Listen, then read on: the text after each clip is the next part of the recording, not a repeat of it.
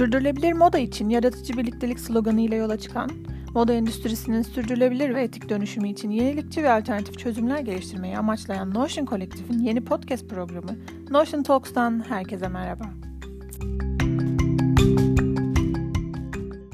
Merhaba ben Gözde. Bugün sürdürülebilir yöntemlerle adil üretilmiş ürünlere karşı tutumun olumlu yönde değiştiğini görmek çok zor değil artık henüz toplumsal bir alışkanlığa ya da davranış değişikliğine evrildiğini söyleyemesek de yapılan birçok araştırma özellikle Z kuşağından tüketicilerin yapacakları seçimlerde sürdürülebilirlik ve adil üretim konularına özen gösterdiğini gösteriyor. Haliyle tüketicinin bu eğilimini fark eden şirketler de bu beklentiyi karşılamaya çalışıyorlar ya da karşılıyormuş gibi yapıyorlar. İşte biz bugün bu mış gibi yapma halinden bahsedeceğiz. İngilizce'de greenwashing, Türkçe'de ise yeşil aklama çevirisini kullanmayı tercih edeceğiz bugün. Kavramını derinlemesine konuşalım istiyoruz. Bu konuda da e, sevgili Görkem Gömeç birlik, bizlerle birlikte. Görkem Çevreci Geek'in kurucusu, Dönüşüm Kolektifi ve Yeşil Öneriler, Önerilerinde kurucularından. Merhaba Görkem, hoş geldin. Nasılsın? Merhaba Gözde, iyidir. Sen nasılsın? Ben de iyiyim, teşekkür ederim. Herkes kadar iyiyim. Ee, evet, öncelikle aynen. kısaca kendinden biraz bahsetmeni rica edebilir miyim? Ya, eminim ki buradaki birçok insan seni tanıyor dinleyenlerden ama biz böyle yeni aramıza katılan kişiler için de seni kısaca tanıyalım isterim. Tabii ne demek. Ee, ben aslında bu konularla uğraşmam bayağı üniversiteye kadar dayandığı için oraya anlatayım. Ee, ben küresel uluslararası ilişkiler mezunuyum Boğaziçi'nden. Burada biz bir e, Amerika'ya gidip gelmiştik Suni programıyla. Orada ben bu çevre olaylarıyla tanıştım Amerika'da. Ondan sonra bu konuda ne yapabilirim tarzında şeyler ararken e, İsveç'te sürdürülebilir gelişme üzerine yüksek lisans yaptım. Daha sonra Türkiye'ye geldim. Türkiye'de e, bilenler burada da biliyordur. Yeşilis'te bir 4 sene çalıştım ben. Proje koordinatörü ve içerik sağlayıcı olarak. Ondan sonra şimdi bahsettiğim üzere Çevreci Geek'i kurduk. Orada da devam ediyorum. Birazcık daha yeni medya üzerinden giderek işte podcast belki hani bir şey benim de podcast'ım var. Orada şey, şey yapıyoruz. Ee, YouTube'da video çekmeye çalışıyorum. O biraz zormuş aslında falan diye ama onu arttırmaya çalışıyorum. Ee, böyle bu şekilde ilerliyoruz gerçekten. Ee, bu konularda çalışıyorum ben de. Ya senin zaten sürdürülebilirliğin iletişimi konusunda gerçekten hani çok takip edilmesi gereken çalışmaların var. Ben de bir süredir tanışıyor tanıyorum seni ve sonra yüz yüze de tanışma fırsatımız oldu. Bunun için de çok mutluyum. O yüzden bu konuda seninle e, bu konuyu bu konuyu ya bu konuyu seninle konuşacak olmak da çok bizim için heyecan vericiydi. O yüzden ben kitabi olarak başlayayım konuya. Greenwashing tamam. yani yeşil aklama nedir? Ee, bize kısaca bir tanımını yapabilir misin? Tabii direkt kısaca yapacağım zaten ben de. Yani hatta kabaca diyeceğim böyle yalan söylemek diyebiliriz. Yani kesinlikle. Hani çünkü doğaya ve insanlara karşı sorumlu gibi bir imaj yaratmak isteniyor. Burada bu kurumların yaptıkları aslında bir yanlış bilgilendirme. Bu da e, tabii ki yeşil aklama olarak tanımlanıyor. E, burada kurumların aslında neler yapmadığını veya neleri eksik yaptığını araştırmak lazım. Ama baktığımızda e, greenwashing'i, yeşil aklamayı hatta yeşil boyama diye kullanan da var. Ama biz yeşil aklama diye gidelim. Ee, kısaca yalan söylemek aslında. Çok da detayına girmeye gerek yok. Ya zaten yeşil aklama derken yaptığı kötü şeyleri yeşil gibi gösterip aklamaya çalışıyordu diyebiliriz aynen, aslında. Aynen, kesinlikle. Tanımı böyle yaparken. Ee, çevre odaklı danışmanlık firması Terra Choice 2007 yılından bu yana Greenwashing Günahları adında bir rapor yayınlıyor. Ben işte bunu araştırırken buna karşılaştım. Bu Hı-hı. günahların başında ürünün bir ya da birkaç özelliğiyle sürdürülebilir olduğunu iddia ederek çevreye olumsuz etkileri olan üretim sürecini ya da farklı özelliklerini gizlemek geliyor örneğin. Ee, bunun dışında yanlış paketleme, belirsiz ifadeler kullanma gibi şeyler. Biraz daha bunu açmak gerekirse yeşil aklama ne yaparak tüketicileri yanıltıyor Görkem? Yani neler yapmıyorlar ki? Yani gerçekten çalışıyorlar ya. Yani bu, bu konuda bayağı böyle bir çalışan insan grubu var. Yani bütünsel bir etki yerine bir etki öne sürüyorlar dediğin gibi. Ee, yani sürdürülebilir olarak tanıtılan bir ürünün aslında bir kısmı sadece o, o şekilde üretilmiş oluyor. Böyle genellikle belirsiz ifadeler kullanılıyor burada. İşte e, kimsenin daha önce duymadığı etiketler kullanılıyor. burada bazı örnekler var. Bu etiketlerin verildiği kurumlar aslında o şirketler tarafından kurulmuş oluyor mesela. Hani böyle e, belirsiz bir şekilde aslında çok detayına girdiğin zaman ya burada bir şey var herhalde diyebildiğin şeyler oluyor genellikle bunlar. Ee, bazen de yani apaçık şey oluyor artık böyle cidden aklama oluyor. Zaten yasaklanmış içerikleri ürüne koymamak sanki bir başarıymış gibi gösteriliyor böyle. Mesela burada e, bu şey e, gazları verebiliriz. Bazı gazların konulmaması tarzında uluslararası yasa çıkmasına rağmen burada kesinlikle e, biz koymadık bunu falan tarzında şeyler tanıtabiliyor, reklam yapılabiliyor. Ya da benim favorim, e, bilmiyorum hani sen de bu şey yapmışsın hani favorim derken bunu kötü anlamda kullanıyorum. yani organik sigara, temiz kömür, doğada çözülen plastik. Yani böyle maskeli kötüler ben diye adlandırıyordum onları. Hani ya tamam kötü işte hani daha ne kadar ya bu iyi olacak bir şey değil falan diye. Hani temiz kömür diye bir şey yani. yok mesela. Hani ya maskeli kötüler bunlar ben öyle tanımlıyorum. Hani yani böyle problemler de var mesela. Yani insan bazen şey diye düşünebiliyor. Yani buna uğraştığınız enerjiyi, parayı keşke bu ürüne verseydiniz de hani ürün değişseydi Ay. tarzında düşünüyorsun yani. E, evet yani onu da aslında konuşalım. Ee, ne engelliyor onları? Yani daha çevreci olmaya gitmek e, yerine niye reklama bu kadar para harcayıp bu kadar iletişim kampanyaları yapıp ya, hatalı bilgiyi öne çıkarıyorlar? Daha mı maliyetli yoksa bu sadece bir e, zihniyet mi? Yani o şirketin başındaki kişilerin düşünce şekilleri, hayatı yaşama şekilleri mi öyle değil? Yoksa gerçekten sürdürülebilirliğe geçmek bundan daha büyük bir maliyet mi? Çünkü bazen bana öyle geliyor ki yani artık şu an reklam çok büyük paralar dönüyor reklam sektöründe. Tabii. İletişim için harcanan paralar benim yani üretimde yaptığım için üretime verdiğimden çok daha pahalı aslında. Evet. O yüzden e, sence niye şirketler bu yönü seçiyor? Ya kesinlikle tek bir şey e, belirtemiyorum tabii. Hani senin de dediğin gibi yani genelleme yapmak gerekirse bazı ürünlerde büyük şirketleri düşündüğüm için orada diyebiliyorum. Gerçekten burada sürdürülebilirliğe geçmek çok daha büyük bir masraf. Ama yani şunu da sormak lazım yani bu geçiş sürecini anlatabilmek varken veya burada yavaş yavaş üreticileri kendinden değiştirip onun reklamını yapmak varken niye olmayan bir şeyin reklamı yapılıyor? O da ayrı bir soru gerçekten. Hani e, çünkü bu illa bir şekilde ortaya çıkacak. Bu tüketici bulacak, bir STK bulacak, bir gazeteci bulacak belki. Yani burada bu gibi problemlere yol açmak varken niye orayı tercih ediyorsunuz? Gerçekten ben ben de kendi içinde sorguladığım bir şey. Ya e, kişilerle veya şirketlerle konuştuğumuz zaman genel tanı evet maliyetli olduğu şeklinde. Çok büyük üretim yapan şirketlerde onu anlayabiliyorum belki. Hani böyle uluslararası ürün satanlarda. Ama hani böyle daha küçük, daha tüketici ürünlerine yönelik şeyler yapanlarda e, gerçekten ben de anlayamıyorum açıkçası. E, bu sen de fark ediyorsundur. Sürdürülebilir moda artık Türkiye'de e, gerçekten dikkat çekici şekilde konuşulmaya başlandı. Ee, ben işte 3 seneyi buldu bu işe girdiğimde. O zaman çok evet. çok yeni bir kavramdı ve gerçekten şu an hala çok örnek alarak takip ettiğim 5-6 tane marka vardı Türkiye'de. Ama şimdi gün geçtikçe hem büyük ölçekte de artık yeni markalar kurulmaya başlandı. Bununla birlikte işte SY2'nin bile e, organiğe geçtiğini artık görebiliyoruz. Organik Hı-hı. pamuk kullanımına bu popülerliğe doğru gitmeye başladı. Ama ben buna biraz temkin yani buna hemen böyle o çok iyi sürdürülebilir moda kabul edilmeye başlandı gibi e, görmek yerine biraz daha temkinli yaklaşıyorum. Çünkü trend muamelesi görmeye başlıyor ve bu sürdürülebilirliğin aslında en istemediği şey. Bir şeyin trend olması ve geçici olacak olması daha doğrusu. Yani bunun kavramın derinliklerine zarar verdiğini düşünüyorum. Bazı hatalı iletişimler bana da gözüme çarpıyor ve e, bu bunu böyle trend haline getirenin de yine hatalı iletişim olduğunu düşünüyorum. Birkaç tane örnek üzerinden aslında konuşalım. Çünkü tam Hı-hı. olarak mesela greenwashing diyoruz işte yeşil aklama diyoruz ama ne gördüğümüzde bunun yeşil aklama olduğundan şüphelenmeliyiz gibi aslında örnekleri konuşmak güzel olabilir.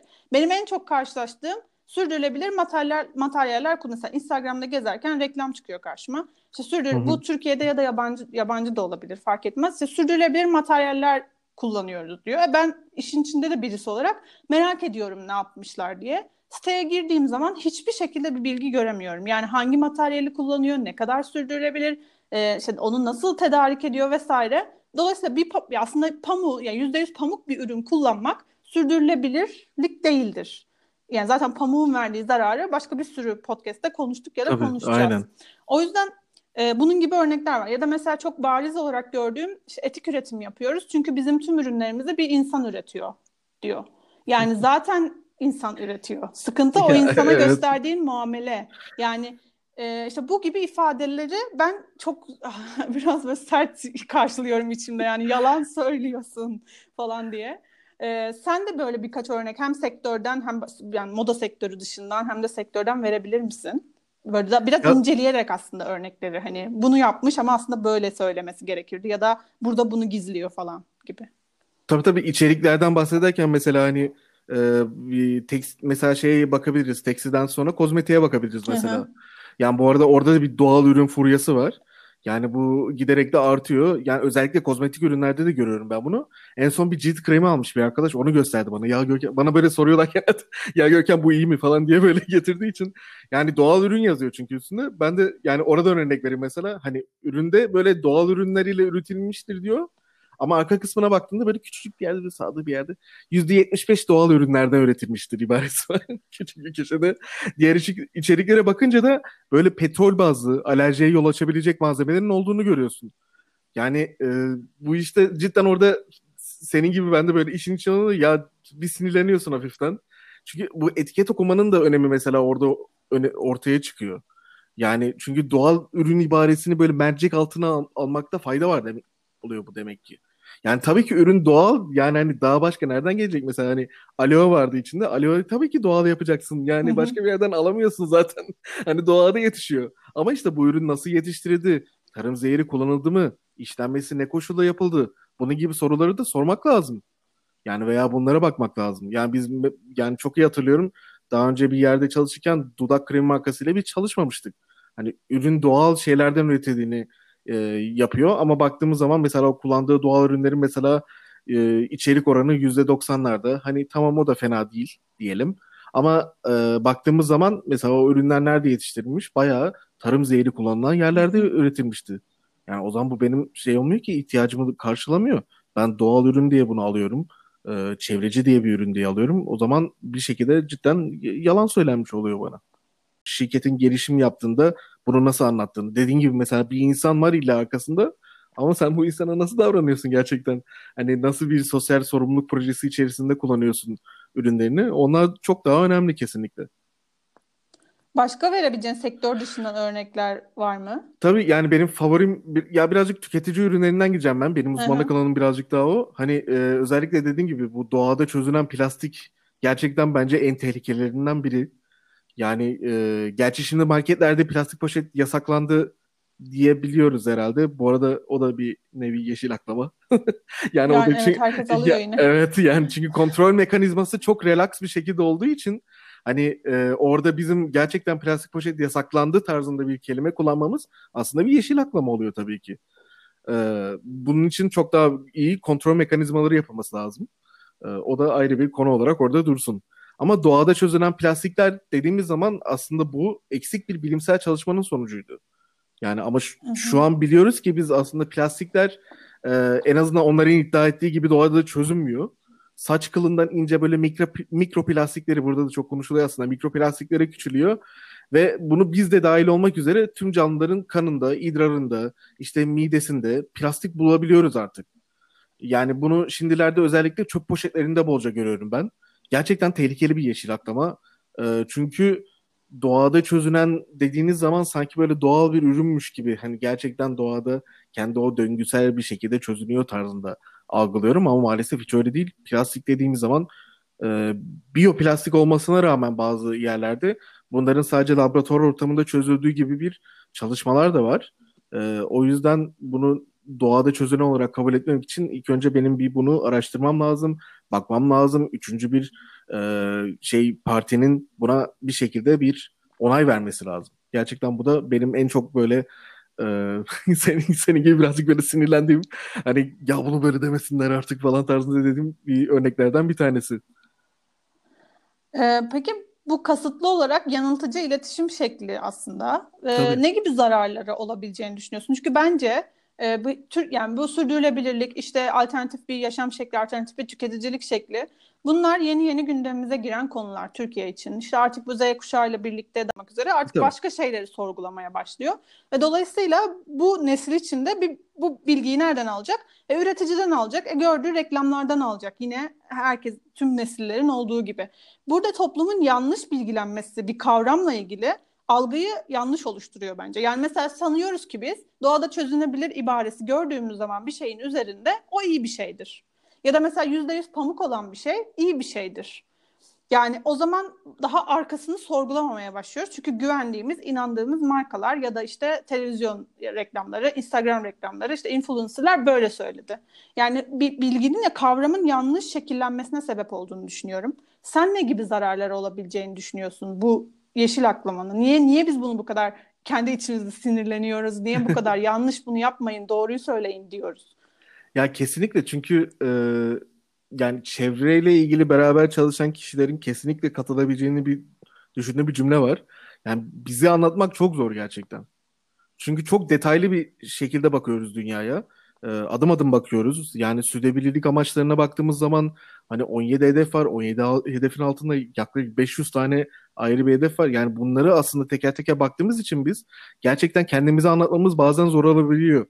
Ee, böyle bir durumda da biz kendimizi anlatmaya çalışırken bunun üstüne bir şekilde e, yanlış anlatan kendini, bilerek yanlış anlatan kişiler olduğunda gerçekten e, ayrı bir sinirlenme oluyor burada. Yani bu daha sonrasında farklı yönlere çekilebiliyor. Mesela sosyal sorumluluk projeleri kavramında baktığımız zaman hani toplu bir şekilde bakmak bakmazsak buna e, çok büyük problemlere yol açabiliyor mesela. Hani bir örnek vereyim mesela ona da. Mesela bir bulaşık markası deterjanı var. Suyu korumak için gerçekten çok büyük kampanyalar yapılıyor. Böyle proje, projeler de başarılı açıkçası su koruma kampanyalarına baktığımız zaman. Ama ürünlerin içeriklerine baktığımızda bu kimyasallar aslında suya zarar veriyor. Hani hatta bazı durumlarda eğer düzgün filtrelenme yoksa bu su kaynaklarını bile kullanılmaz hale bile getirebiliyor yani. Hani burada artık böyle sol gösterirken sağ vurmak tarzındaki bir şey oluyor bu da.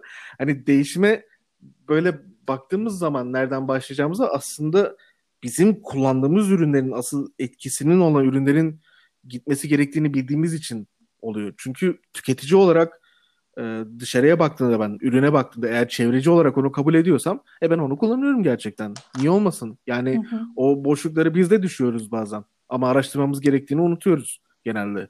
E, bu yüzden o ürünü kullandıktan sonra dışarıya vereceğin etkisini yanlış bir şekilde anlatırsanız o zaman tabii ki bütün sistem çöküyor. Döngüsel bir sistemden bahsediyoruz her zaman. Sizin de böyle ana kaynaklardan bir tanesi olduğunu biliyorum. Onun hı hı. hani e, döngüsel bir sistem içerisinde bir, bir noktayı çekerseniz, bir halkayı çekerseniz orada sistem tamamıyla çöker tabii ki. O yüzden büyük bir sorun bu. Yani doğada çözülen plastik o yüzden çok tehlikeli aslında.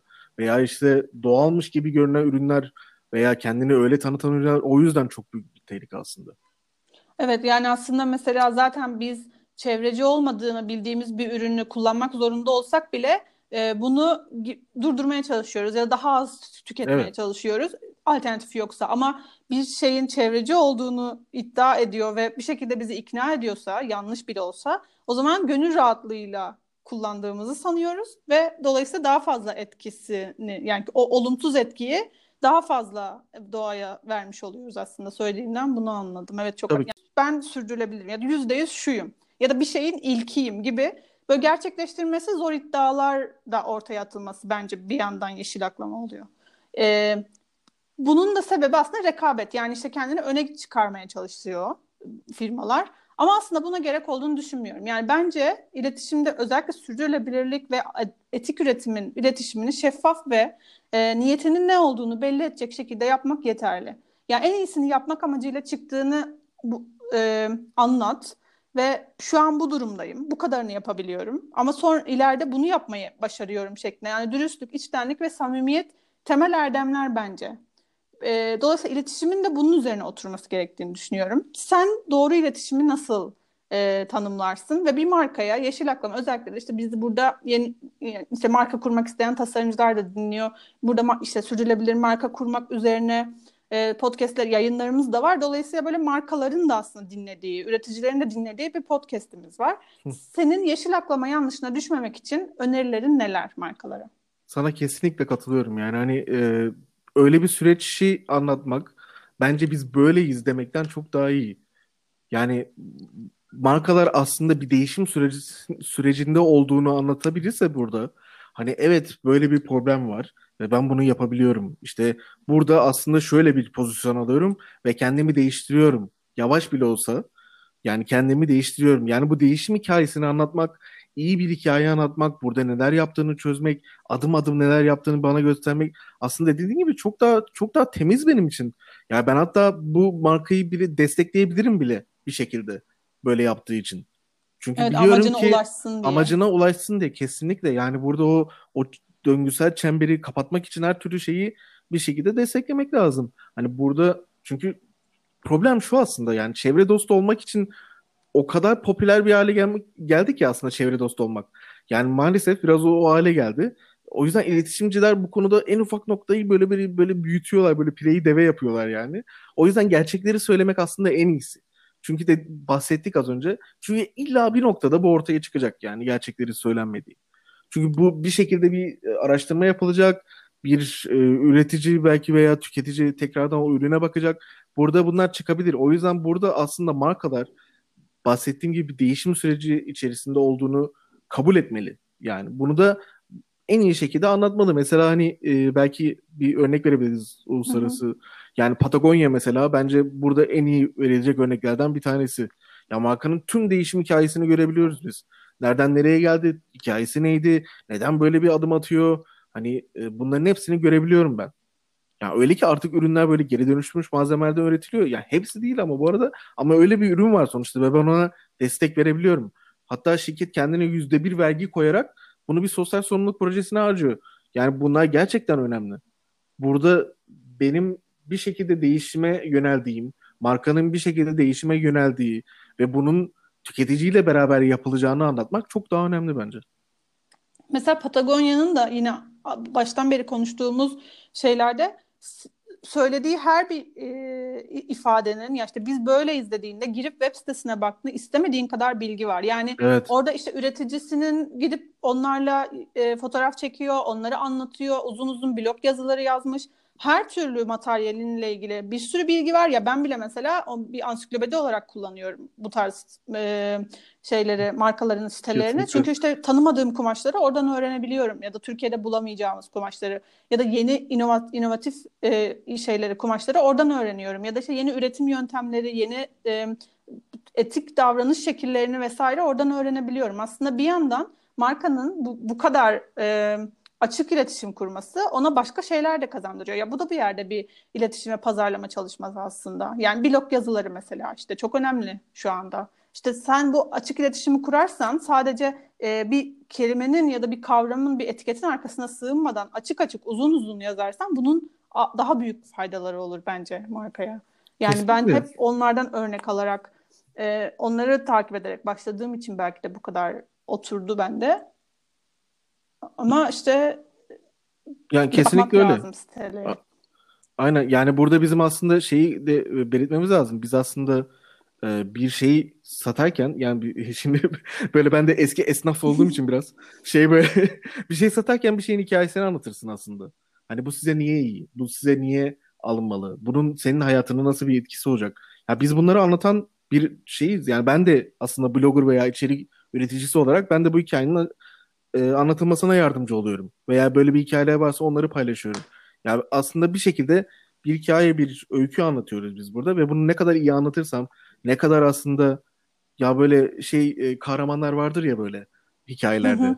ya işte düşüyor ama kalkıyordu ya falan tarzında böyle kahramanlar vardır. Yani o kahramanları böyle bağlanırsın falan. Hani öyle şeyler de anlatmak iyi bir şekilde. Çünkü bu da e, iyi gittiğini göstermenin bir yöntemi sonuçta blogları paylaşarak, videoları paylaşarak, insanları beraber yaparak bu işleri, üretici dediğin gibi aslında üreticilerin de hikayesini anlatarak, senin ürünleri aldığın kişilerin hikayesini anlatmak çok daha önemli burada.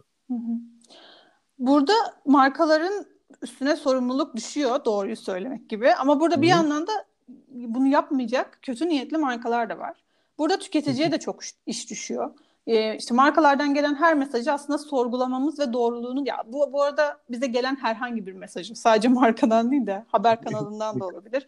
İşte annemizden babamızdan yani bize gelen her türlü mesajı ya da bilgiyi sorgulamamız ve doğruluğunu sınamamız gerekiyor. E, ama bu her zaman kolay bir şey değil yani çünkü çok nasıl diyeyim yoğun bir hayatımız var. Özellikle bu sene gerçekten huzursuz ve böyle kar- karmaşık bir zamanlardan geçiyoruz. Dolayısıyla evet. her zaman buna gücümüz yok. Yani aldığım şampuanın ya da işte giydiğim kıyafetin gerçekten söyledikleri gibi mi sorgulamaya bazen insanın gerçekten takati olmuyor. Bunun için de zaten e, resmi kurumlar ya da yasalar bunun için gerekli. İnsanın yapamadığı, gücünün yetmeyeceği şeyleri yapabilmek için. Bu reklam ben bunu bayağıdır düşünüyorum aslında. Reklam Denetleme Kurumu'nun işte yanıltıcı reklamlar gibi bir e, kanun ya da işte bir, bir tüzüğü bir şey var galiba işte yanıltıcı reklam yapamıyorsun. Hı hı, evet. Bu onun alanına giriyor mu? Yani mesela biz gidip bu şekilde bir şikayette bulunsak bu onların inceleme alanına girer mi? Bu konuda bilgin var mı? Ya da sen e, bu konuda daha başka neler yapılması gerektiğini düşünüyorsun resmi kurumlar ya da devletler tarafından? Aynı yani zamanda yanıl... tüketicinin neler yapması Hı. lazım? Ee, yani yanıltıcı reklama girmesi için herhalde bir yasa olması lazım bu konuda. Hı hı. Yani bu konuların yasal olarak tanımlanmış olması lazım. Doğal ürünlerde maalesef Türkiye'de en büyük sorunlardan bir tanesi hani işte doğal dediğimiz veya organik ürün dediğimiz e, gıda harici diyeceğim bunu. E, ürünlerde bir tanım yok. Çünkü gıda harici diyorum çünkü aslında bir e, gıda ile ilgili bir kodeks geçmişti. 2017'de diye hatırlıyorum yanlış hatırlamıyorsam. Bu senede e, işleve işleme sokulacaktı 2020 başında. Yani mesela doğal, geleneksel, organik gibi terimler aslında bir kodekse bağlandı. Hı hı. Bu sene başında da dediğim gibi devreye geçecekti. Mesela palm yağı yerine hurma yağı yazmak yasaklanmıştı.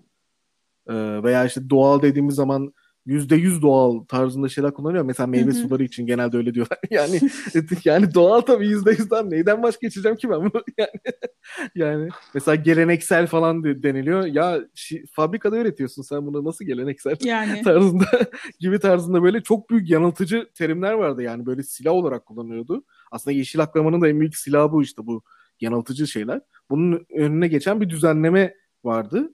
Ee, mesela senin dediğin örnekle bütünleştirirsek onu belki hani bu bu düzenleme üzerinden ben reklam yapanlara belki bir şekilde hani nasıl diyeyim e, yasal bir süreç açabilirim belki.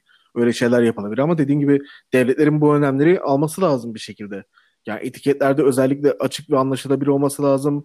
Yoruma açık olmayan kesin terimlerin nasıl kullanılmasını gerektiren yasalar olmalı ki hani ben bir şekilde tüketici olarak da e, bu konuda adım, atım, adım atabileyim veya devlet de adım atabilsin. Çünkü denetleme kavramını konuşuyoruz. E, mesela son dönemlerde hani ben bazı üreticilerden de çok eksik olduğunu duyuyorum açıkçası. E, ürünlerin içerikleri bağımsız kurumlar tarafından denetlenmeli.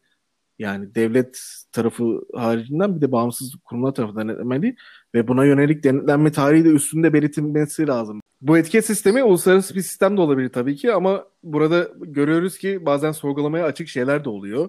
Yani burada o yüzden tüketiciye de büyük görev düşüyor tabii ki. Yani etiket okumanın önemini umarım anlamışızdır artık verdiğimiz örneklerden. Ama e, bunu unutmayalım. Yani burada da etiket okuma derken mesela sadece arkasına bakmak da içeriklerde neler var? Acaba hani bu içerik nereden işte üretilmiş? E, bunları bakmak lazım. Birazcık burada işte tecrübe e, öne çıkıyor. E, ama bildiğim kadarıyla Avrupa Birliği'nin bir yeşil ekonomi ekonomi tarzında yaptırımları olacak ileride. Biz de Türkiye'de ihracat yapan bir ülke olduğumuz için Avrupa Birliği'ne bu etiketleri bu şekilde yapmak zorunda olacağız ve e, tüketiciler için en azından birazcık daha kolay olacak bu. E, ama tabii ki hani belki burada tüketicilerin yapması gereken önemli şeylerden birinde şey diye kabul edebiliriz. Yani böyle sorgulaması zor dev şirketler yerine acaba hani tüketici küçük yerel üreticisini tanıdığım yerlerden alışveriş yapabilir mi? Hani burada daha birazcık daha mantıklı çünkü bu. Özellikle bizim akıl sağlığımız için. çünkü bunları böyle teker teker düşündüğümüz zaman e, bir yerden sonra e, beyin yanıyor yani. Açık konuşmak gerekirse. Ama yani bunları tabii ki bir şekilde yapmamız lazım. Yani mesela mesela senin hani atölyelerinin artık e, ne tür iş yaptığı, hangi kaynakları kullandığını herkes biliyor. Sen de bunu çok iyi paylaşıyorsun. İşte müşteriyle aranda da bir güven sağlanmış. Yani bu güveni ne müşteri ne sen kaybetmek istersin. O yüzden bu çok daha önemli burada.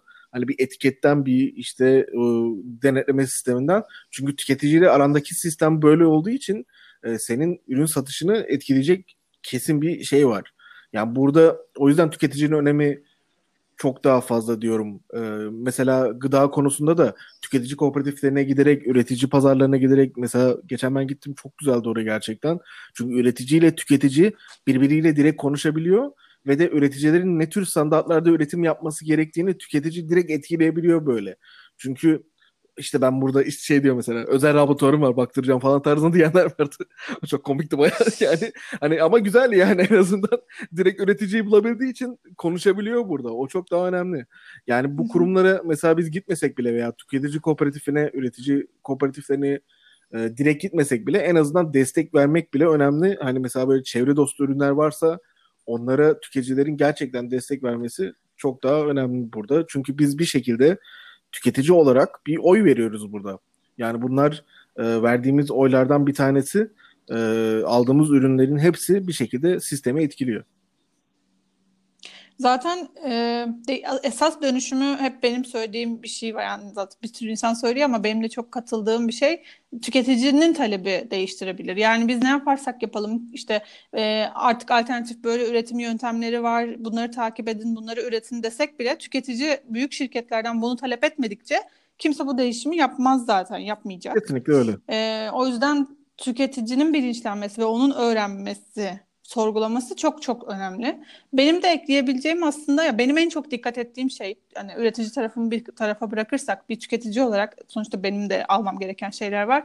İşte üstünde eco-friendly yazıyorsa, etik üretim yapıyoruz diyorlarsa, işte sürdürülebilir materyaller kullanıyoruz diyorlarsa mutlaka özellikle bunları hani kendime şey yaptım, alarm noktası yaptım. Mutlaka web sitelerine girip bakıyorum gerçekten ne yapıyorlar? Çünkü hem bunu merak ediyorum hem de bu tuzağa düşmemeye çalışıyorum. Ee, ve eğer dolduramıyorsam altını web sitesindeki bilgilerle ve o ürünü gerçekten almak istiyorsam mail atıyorum ya da mesaj gönderiyorum Instagram'dan ve soruyorum bunun gerçekten nasıl yaptınız yani materyal diye. Çünkü bu noktada size cevap verebiliyorsa e, marka zaten doğru iş yapıyordur. Ama size cevap vermiyorsa ya da kaçamak cevaplar vermeye devam ediyorsa orada bir yanlışa ortak olmak istemiyorum. Dolayısıyla bence buna da dikkat etmek gerek. Yani bazı çok popüler e, laflar var. İşte organik kelimesi artık zaten çok çok çok meşhur. E, her şeyi evet. organik diyebiliyoruz. Ama organik olabilmesi için örneğin sertifikalandırılmış olması gerek. Sertifikalandırılmış olanlar bile sorgulanırken daha üst seviyede e, en azından sertifikalandırılmış olması gerek ve size onu sunabilmesi gerek örneğin. Bu sertifikayı sunamıyorsa marka e, o doğru yapmıyordur diyebiliriz. Ee, burada biraz artık konuşmamızın sonuna gelirken dönüşüm kolektifine başta bahsetmiştik kurucularından olduğunu. Onunla ilgili de e, biraz seninle konuşmak isterim yakalamışken. Dönüşüm kolektifi nedir? Ne yapmak istiyorsunuz? Ne e, yapıyorsunuz? Biraz bundan da bahsedebilir tabii, tabii. Yani e, dönüşüm kolektifi benim yani Çevreci Geek'in e, Sürdürülebilirlik Adımları Derneği ve çev çevreci etkinliklerin ve de e, Kibele Project'in bir araya geldiği bir kolektif. E, niye bir araya geldik diye işte kendimize de soruyoruz arada sırada da işte ortaya çıkan ortaya çıkan soru şeyden oluyor böyle. E, yani burada az önce bahsettim yani aslında böyle küçük üreticiler de var. Bunları tüketmek isteyen tüketiciler de var. Üreticilerden ürün almak isteyen büyük üreticiler var. Hani bunları biz bir şekilde acaba bir araya getirebilir miyiz? Burada gerçekten bu konuda çalışan insanları e, bir nevi sertifikalandırma yaparak biz de hani dönüşüm kolektif olarak bir araya getirme olanağımız var mı tarzında düşündük. E, biz de bu konuda çalışmalar yapıyoruz. Yani bir tarafımız böyle birazcık e, influencerlarla çalışabilecek derecede şekilleniyor. Bir tarafımız böyle daha çok B2B yani şirketten şirkete gidecek şekilde e, şekilleniyor. Bir tarafımız da direkt tüketiciye yönelik işte eğitimler verecek mesela bu konuda aslında neler yapılır, bunun niye yapıyoruz bunu tarzında sorulara cevap verecek bir sistemi yapıyor. Bunlar hakkında teker teker çalışmalar yapıyoruz şu an. Birazcık böyle e, şey 16 ayaklı şey örümcek modunda ilerliyoruz böyle 8 bile değil yani. Hani bu, bu konuda bizim de çalışmalarımız var. Hepsiyle böyle teker teker çalışmalar halinde ilerliyoruz bakalım. E, heyecanlıyız bu konuda. E, neler yapabiliriz diye konuşuyoruz. E, yavaş yavaş böyle küçük küçük projeler de ortaya çıkıyor. Herhalde eğitim projesi ilk başta ortaya çıkan şeylerden bir tanesi olacak. Ee, ama tabii bunun altyapısı lazım, şey lazım falan öyle şeyler, teknik detaylar falan var. Ee, ama biz de her, her böyle 15 günde bir e, bir araya geliyoruz. İşte ben genelde konuşuyorum böyle çevreci haberleri, güncel haberleri. Zaten dediğim gibi podcastımda da bunu yapıyorum. Orada da bir şekilde toparlıyorum yani. Ee, orada haber paylaşıyoruz. İşte e, Emrah Kurum var çevreci etkinliklerden. O kendi birazcık daha kurumsal taraflardan haberler veriyor. Hasan Turunçkapı var Kivele Project'ten. O birazcık daha böyle tarımla ilgili haberler veriyor. Ama bizi önemli önemli yöneten Doğa, Doğa Tamer. O da Sürdürülebilirlik Adımları Derneği'nden moderatörümüz. Yani bizi böyle çizgide tutan o kendisi valla. Ee, yoksa biz iki buçuk saat, üç saat konuşabiliriz. öncesinde öncesinde bize bir şey yapıyor böyle bak bunları konuşmayın falan diye çok diye. hani ondan sonra ya biz konuşacaktık falan diyor. Ama yani şey e, böyle bir takım oluşturduk. Biz gerçekten de eğlenceli gidiyor. E, yavaş yavaş böyle değişik içerikler de paylaşacağız e, bu konuda. Çünkü bir şekilde yeni medya tarafında kullanaraktan bilgilendirme projeleri de yapmak istiyoruz. Mesela dönüşüm hikayeleri diye bir projemiz başlayacak yakında. Ee, mesela kendini değiştiren, dönüştüren şirketleri veya bireyleri e, bir şekilde nasıl değişim yaptığını öğrenmeye çalışacağız. Ee, bu konuda aslında sana da bir davet buradan e, uzatıyorum. Çok Aynen. sevinirim. Aynen. O, onur Aynen, ne duyarım. demek. Ee, böyle böyle şeyler yapıyoruz işte dönüşüm kolektif tarafında. Ya aslında zaten bugün bütün konuştuklarımızla çok bağlantılı bir Evet. şey bu. Ee, bu sürdürülebilirlik hakkında doğru farkındalığı. Ya çünkü bir yandan da doğru farkındalık diye de bir Doğru, şey var doğru. artık bence. Ee, o doğru farkındalığı edindirmek için gerçekten çok harika bir oluşum. O yüzden başarılar diliyorum. Buradan da herkesin takip etmesini öneriyorum. Ee, her türlü katkıyı da hem kolektifimiz, ya biz de Notion kolektif olarak hem de ben Gözde olarak birisi olarak vermek için hazırım. Ee, çok teşekkürler Görkem Ne demek? Bir takım teknik aksaklıklara rağmen sabırla bize zamanını ayırdığın için çok teşekkür ediyorum. Ee, tekrar görüşmek üzere. Hoşça kal. Hoşçakalın. Teşekkürler beni davet ettiğin için.